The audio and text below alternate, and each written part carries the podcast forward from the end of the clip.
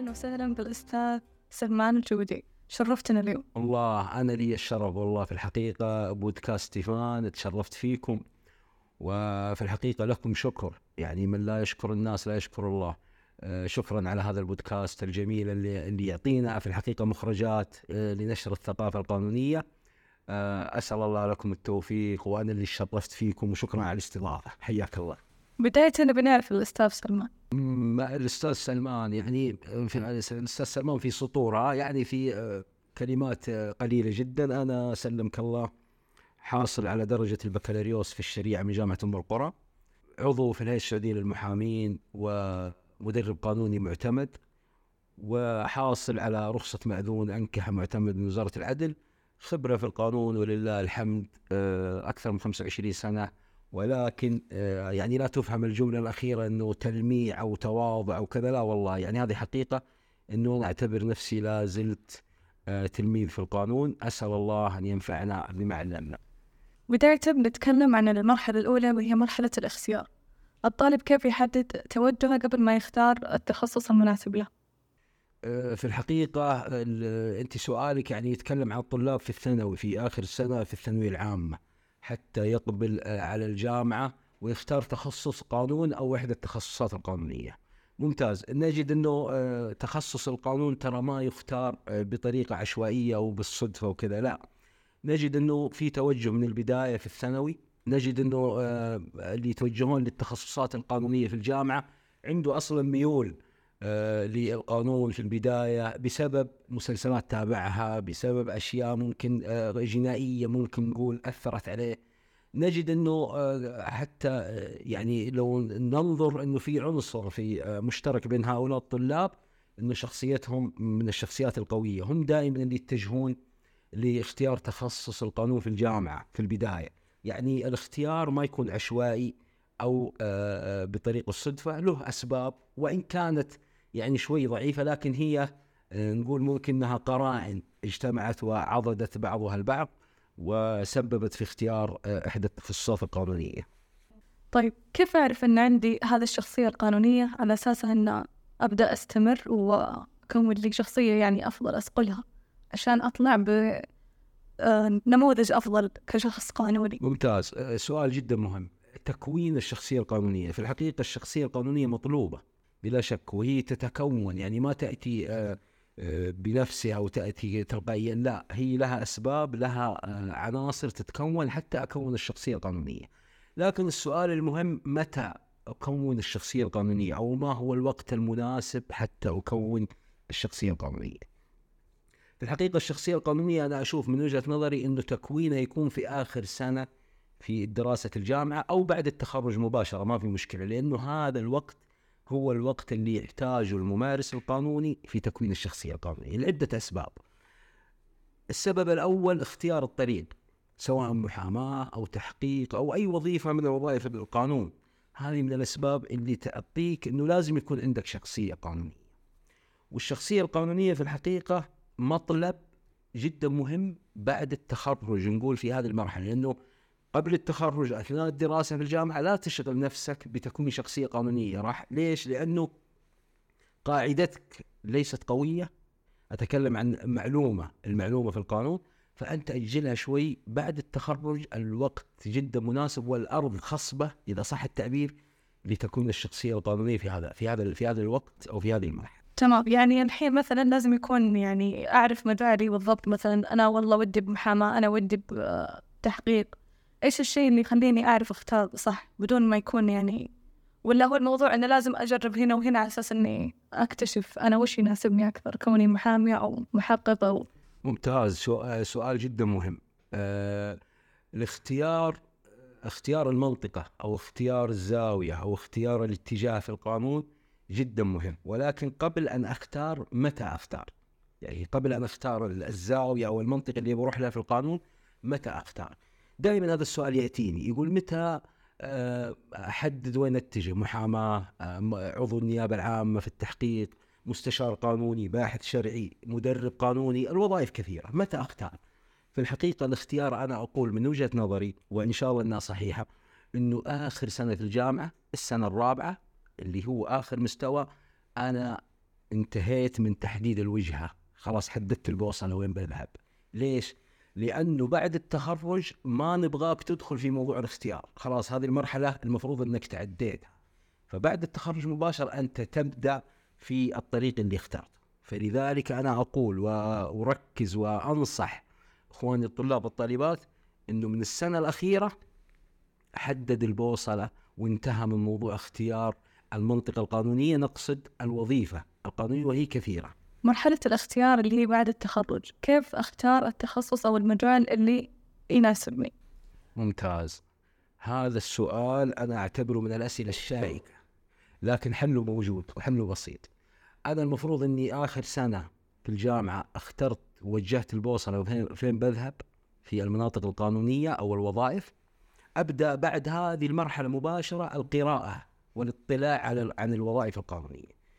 للأسف الكثير يعتقد في قاعدة ممكن العرف وممكن تأثير المجتمع وممكن لها أسباب كثيرة أن ولدت هذه القاعدة عند كثير من القانونيين وهي أنه قانون محاماة محكمة. أصبحت هذه القاعدة ثلاث ثلاث كلمات أصبحت هذه القاعدة سائدة عند الجميع وهذا خطأ.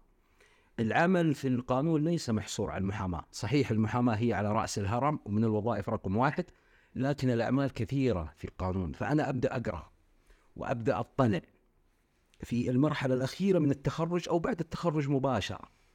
أو أو لا نقول في آخر مرحلة من التخرج حتى أنا أختار لأنه قلنا يختار في آخر سنة أو على الأيام الأخيرة للتخرج.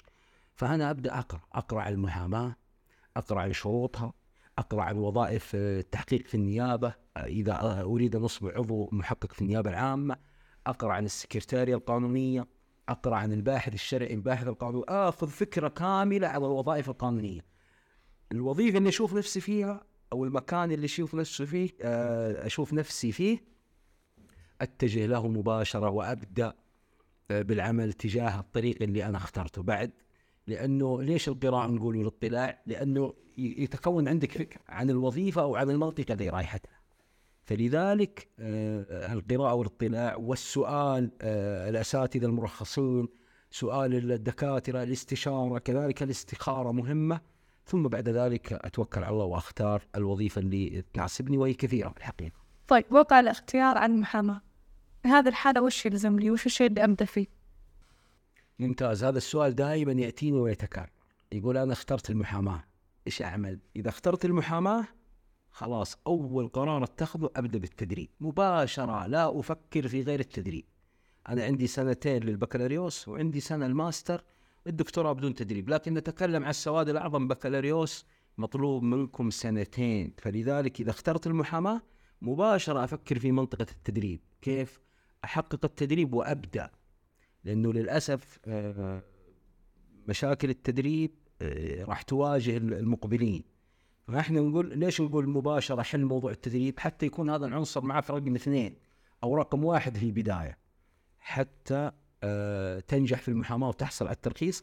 إذا اخترت المحاماة مباشرة فكر في موضوع التدريب كيف تتدرب؟ نتكلم عن القيد. إي نعم. طيب بعض الأحيان في مثلا بدل موضوع التدريب هذا إنه يكون آه ممثل نظامي مثلا لشركة. هو نفسه يؤدي الدور أو الأفضل مثلا والله الواحد إذا يبي يرخصه الأفضل لازم إنه يتدرب في مكتب محاماة أفضل من الخيارات الباقية. إيه، ممتاز إنك أثرتي موضوع الخيارات. الخيارات كثير من القانونيين اليوم ما يعرف هذه الخيارات. يعني خلونا نتكلم بواقعية. ليش في فجوة في مناطق التدريب في المحاماة في مكاتب المحاماة؟ ليش في تكدس؟ ليش في انزعاج في هذه المنطقة؟ هذا ما جاء يعني هذا السبب ما أتى صدفة. لأنه يعتقد البعض والكثير للأسف يعتقد أن التدريب فقط مرتبط بمكاتب المحاماة. وهذا مخالف للنظام. نظام المحاماة تكلم تقريبا في المادة الثالثة شرح واللائحة تبع المادة شرح أنه مناطق التدريب ليست فقط محصورة على مكاتب المحاماة. وحتى ذكر حتى المنظم ذكر كلمة جميلة في النظام في نظام المحاماة المادة الثالثة. قال مع الوظيفة التي يعني توافق طبيعة العمل. فأعطاني أريحية. مكاتب المحاماة تدرب. أنا أتكلم عن القيد المعتمد. مكاتب المحاماة تدرب. شركات المحاماة. مركز التدريب العدلي. مركز مصالح الآن. خبير في آه، برنامج خبير في ديوان المظالم. شركة خاصة في الشؤون القانونية. جهة حكومية في, في الشؤون القانونية. جميع هذه القنوات تدرب. يعني أنا عندي الآن عددت أكثر من سبعة أو ستة خطوط متاحة لي أن أحقق شرط التدريب. ومعتمد. ولكن نجد تكدس في منطقة المحاماة خصوصا في مكاتب المحاماة. وهذا السبب تكدس يعود للجهل عن الشروط وعدم قراءتها. لأنه أنا يعني أتذكر إنه كان عندي برنامج تدريبي في دورة. كنت أقول لهم أتكلم من جد لأنه أنا ما أخلط يعني المزح وكذا في الكلام القانوني. كنت أتكلم من جد قلت واحد من أصحابي وأصدقائي آه، حصل على الرخصة. آه، سنوات التدريب ومدة التدريب كان مقيد في شركة شركة عصائر وشركة مأكولات فهم ظنوا إنه جالس أنا يعني أبيع كلام وهذا بالعكس هذه حقيقة ليش؟ لأنه كان مسجل ممثل نظامي أو في الشؤون القانونية في التأمينات في تلك الشركة. النظام إيش يقول؟ يقول مع الوظيفة تتوافق مع طبيعة العمل. لأنه الآن أنا لما أقدم إلى الإدارة العامة للمحاماة هذه الوثيقة وهذه فترة التدريب. ينظرون فترة التدريب وين؟ قسم شؤون قانونية في التأمينات الاجتماعية في مسمى قانوني انت حققت الشرط اللي يتكلم عنه نظام المحاماه. فلذلك معليش على الإطالة ولكن أختم هذه النقطة بمعلومة أو نصيحة جدا مهمة. اللي رايح للتدريب يقرأ عن شروط التدريب. ترى شروط التدريب جدا ممتازة ومميزة وفيها حلول. لكن المشكلة إنه كثير ما ينطلع عليها. ولا نركز والجيل القادم لا يركز على مكاتب المحاماه لأنه هذا الطريق شوي فيه إشكاليات وفيه فجوات يروح يشوف المناطق الأخرى. يعني زي مركز التدريب العدلي ترى مركز التدريب العدلي بالمناسبة يقبل أعداد كثيرة في التدريب. أنا أتذكر من العام الماضي تقريبا 23 ألف انضموا للمركز. فهذا لو إحنا نخرج من هذه الضبابية ونشوف مناطق التدريب مناطق التدريب جدا كثيرة طب الآن رخصة المحاماة لها شروطها. أول شرط اللي هو لازم يكون واحد تدرب لمدة سنتين. بغض النظر فين بيتدرب المكان. أهم شيء إن المسمى يكون قانوني. أيضا وش المتطلب؟ هل مثلا زي بعضهم يقول إن الواحد إذا كان في مكاتب محاماة لازم يكون في صك حكم. على أساس يقدمه كرخصة يعني شو الآليات الموجودة هذه الشروط بسيطة والتعليمات ذكرها نظام المحاماة المادة الثالثة أنه يكون سعودي الجنسية. طبعا يحق للأجنبي آه، مستشار قانوني أن يمارس حسب ما آه، التعليمات اللي ذكرها وزير العدل في نفس المادة مذكورة. آه، أبد الشروط آه، شرط التدريب يتحقق سنتين. كان ثلاث سنوات ألغي الآن أصبح سنتين نظام المحاماة الجديد. آه، تحقيق قلنا السنتين. ثم بعد ذلك في أي منطقة طبعا النظام حدد العمل اللي هو يقبل فيه التدريب السنتين حدد المناطق اللي تكلمنا عنها. ثم بعد ذلك يرفع الطلب الكتروني عن طريق ناجز.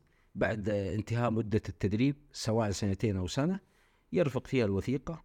طبعا ما في يعني النظام ما نص تقريبا على عدد أحكام أو لكنه يؤخذ فيه إنه يرفع آه، أحكام ترافع فيها وكذا حضر جلسات قضائية. نعم لكن النظام نص على عدد معين وكذا لا. آه، ويقدم بالخطاب طبعا ال ساعة في شرط 100 ساعة. ال ساعة هذه فيها إشكالية. ال ساعة فقط التدريبية من المركز العدلي فقط لمن تدرب في مكاتب المحاماة فقط. النظام المحاماة ذكر هذا الشيء. قال ال ساعة اللي تدرب في مكاتب المحاماة تؤخذ وين؟ النظام حدد. قال تؤخذ في مركز التدريب العدلي على هيئة ساعات. خلاص يقدم الطلب وإن شاء الله يحصل على آه، ترخيص المحاماة. هذا الأمر جدا آه، سهل. ونظام المحاماة هو اللي يتكلم عن هذه آه، الأمور وعن هذه الشروط. بإمكاننا نرجع للنظام نقراه نجد جميع التعليمات فيه. إي نعم. بعد الرخصة الآن أنا استلمت رخصتي إيش أول خطوة أسويه؟ يعني كثيرين يحتارون حتى بعد أخذ الرخصة. هل أجازف وأفتح مكتب؟ هل إني أروح مثلا أكون شريك مع أحد ثاني؟ على أساس إني ما أدخل نفسي في مجال آخر شيء يعني أطلع منه بخسارة. ممتاز. هذا السؤال طبعا وجهة نظري أنا ما راح تعجب الكثير لكن أنا مؤمن فيها في الحقيقة متمسك فيها إلى إلى الآن. أنا أقول من وجهة نظري إذا حصلت على ترخيص المحاماة استلمت الترخيص ابدأ فورا بفتح مكتب. لا تفكر إنك تدخل شراكة أو تتوظف عند أحد. أنا أشوف إنه تبدأ تفتح مكتب أفضل. إلى نعم مع آه، تحفظي إنه نعم آه، بعض الشركات فيها فرص وظيفية للمرخصين بعض الشركات اللي هو آه، التكاتف مع والشراكات مع المرخصين الآخرين. نعم هذا بلا شك هذا الطريق ممتاز. لكن أنا أشوف إنه يفتح مكتب ويبدأ أفضل لعدة أسباب أنا مقتنع فيها.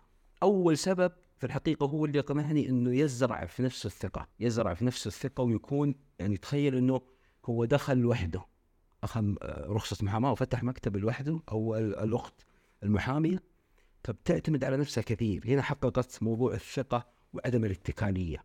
وراح تنجز آه، وإن شاء الله يعني فالها التوفيق وكذلك المرخص كلهم إن شاء الله فالهم التوفيق. وهذه وجهة نظري آه، بعد الحصول على الرخصة. طيب أيضا بعد الرخصة الآن في مجالات ثانية إن الواحد ياخذ توثيق ياخذ زمالة مثل هذه الأشياء. فكيف ممكن إنها تفيده؟ يعني هل تحس إنها ضرورية يعني أو إنه يكتفي الواحد خلاص يكون في المحاماه بس؟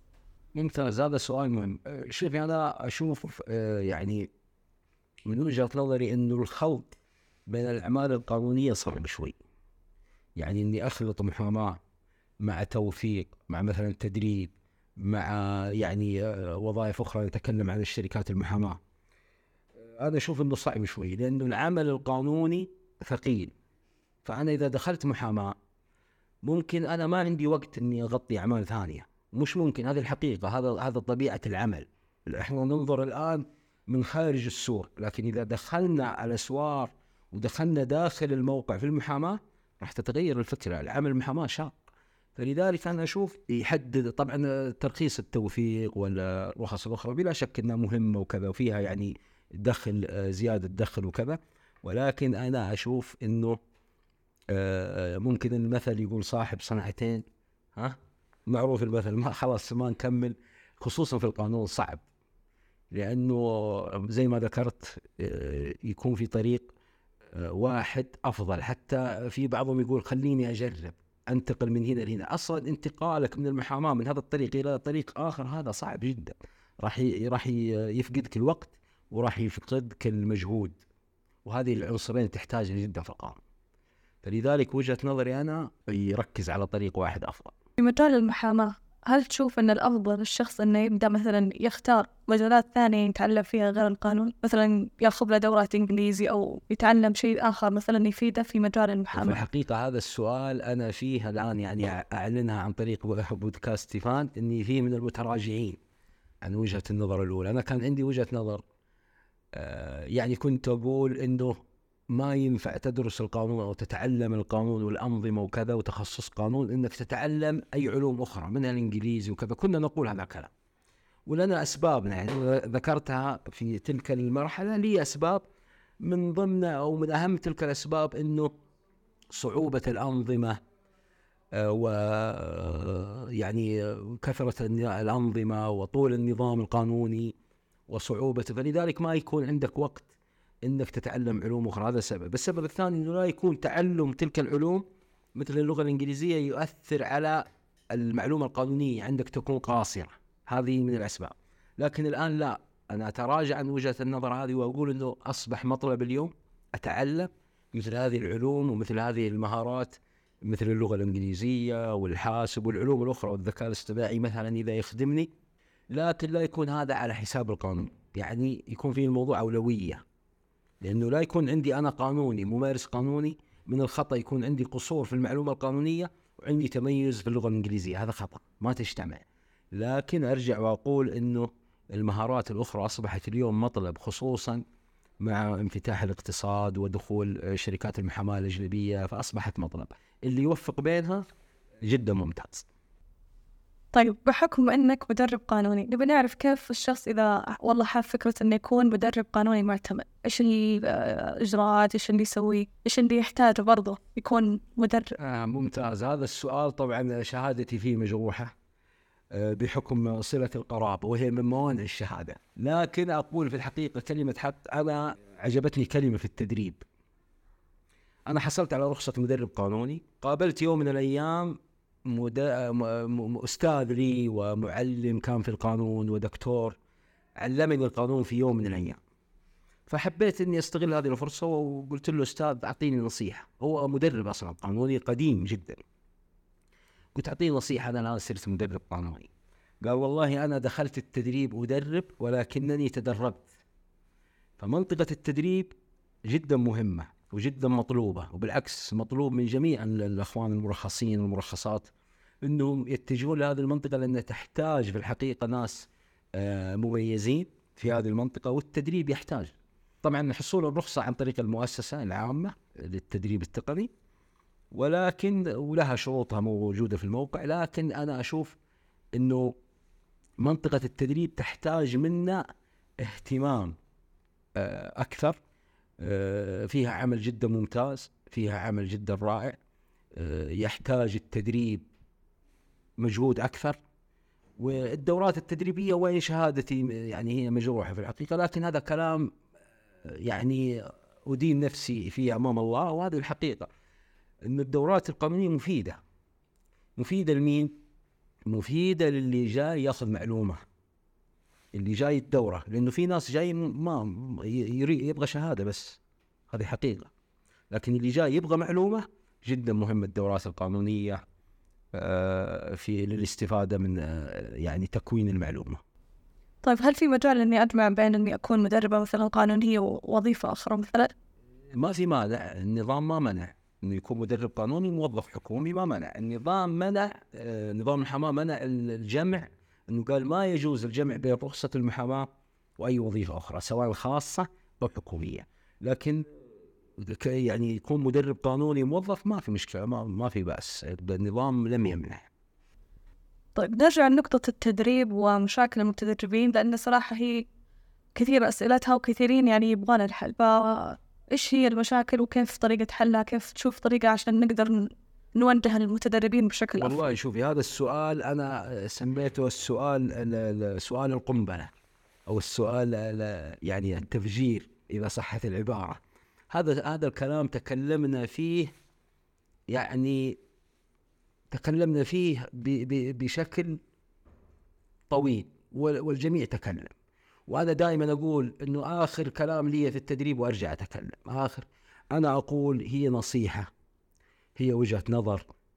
هي سموها زي ما تسمونها لكن أنا أقول للمتدربين والمتدربات نعم في مشاكل نعم في فجوة في منطقة التدريب نعم في وضع يعني سيء شوي نعترف لكن حلول التدريب موجودة. المشكلة إنه ما نتحرك نبحث عن هذه هذه الحلول. والأدهى والأمر إنه المتدربين والمتدربات أنفسهم تكلموا عن مشاكل التدريب إلى ما لا نهاية، يعني ممكن لهم عشر سنوات يتكلمون. مشاكل التدريب مشاكل التدريب. طيب بعدين في حل ما تقدموا خطوة واحدة. يعني هم لو استغلوا الوقت اللي تكلموا فيه عن مشاكل التدريب استغلوه في البحث عن حلول لا انحلت كثير من الأمور. التدريب اليوم أول شيء لازم نرضى بالواقع اللي موجود ونتعايش معه. هذه نقطة. حتى تنحل الأمور. الأمور راح تنحل نعم.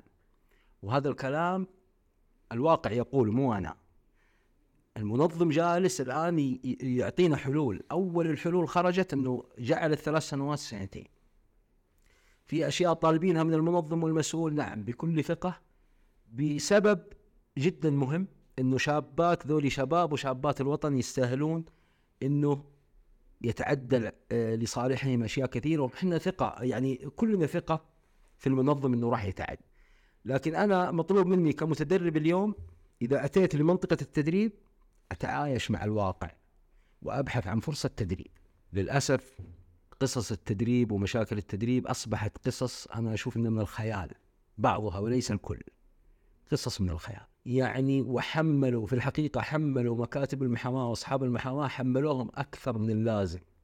ترى مكاتب المحاماة وبعض المكاتب عندها عذر. يعني عندهم عذر إنه ما يقدر يعطينا مخرجات في التدريب ما يقدر يقبل. فلذلك أنا أشوف إنه نتصالح مع أنفسنا في التدريب لا عاد نتكلم عن مشاكل التدريب. خلاص مشاكل التدريب نعطيها نقفل عليها الباب ونبدأ نبحث عن الحلول. الحلول موجودة الحلول كثيرة ونبدأ في موضوع التدريب. آه ممكن المطالبة يعني يطالبون المسؤول يعني يشكلون مجموعة تمثل المتدربين والمتدربات ويتقدمون بخطاب منمق ومهني للمسؤول إنه عندنا مشاكلنا واحد اثنين ثلاثة والمسؤول أكيد عارف وعلى طاولة المسؤول بلا شك. لكن دائما ال- ال- الحلول في القانون دائما تأتي شوي متأخر وتأتي بطيئة، إحنا كلنا ثقة إن شاء الله إنه تنحل مشاكل التدريب ولكن الآن نصيحتي للمتدربين والمتدربات نقول له ابدأ، إذا اخترت المحاماة ابدأ. أول فرصة تقا- تقابلك فرصة تدريب خذها، لأنه في متدربين والمتدربات يتشرطون، إحنا ما نقول ادفعوا المكاتب المحاماه، لا هذا هذا الباب مقفل ومستحيل. ولا أحد يعمل في هذا العمل لأنه أصلا مخالف للنظام. ولا ترضى أصلا إنك تدفع لمكتب محاماة حتى تتدرب. ادخل بشرط واحد فقط انك تحصل على مقابل. الشروط الأخرى اتركها. تنازل عنها ليش؟ لأنك أصلا أنت في مرحلة إعداد لست لست في مرحلة حصاد.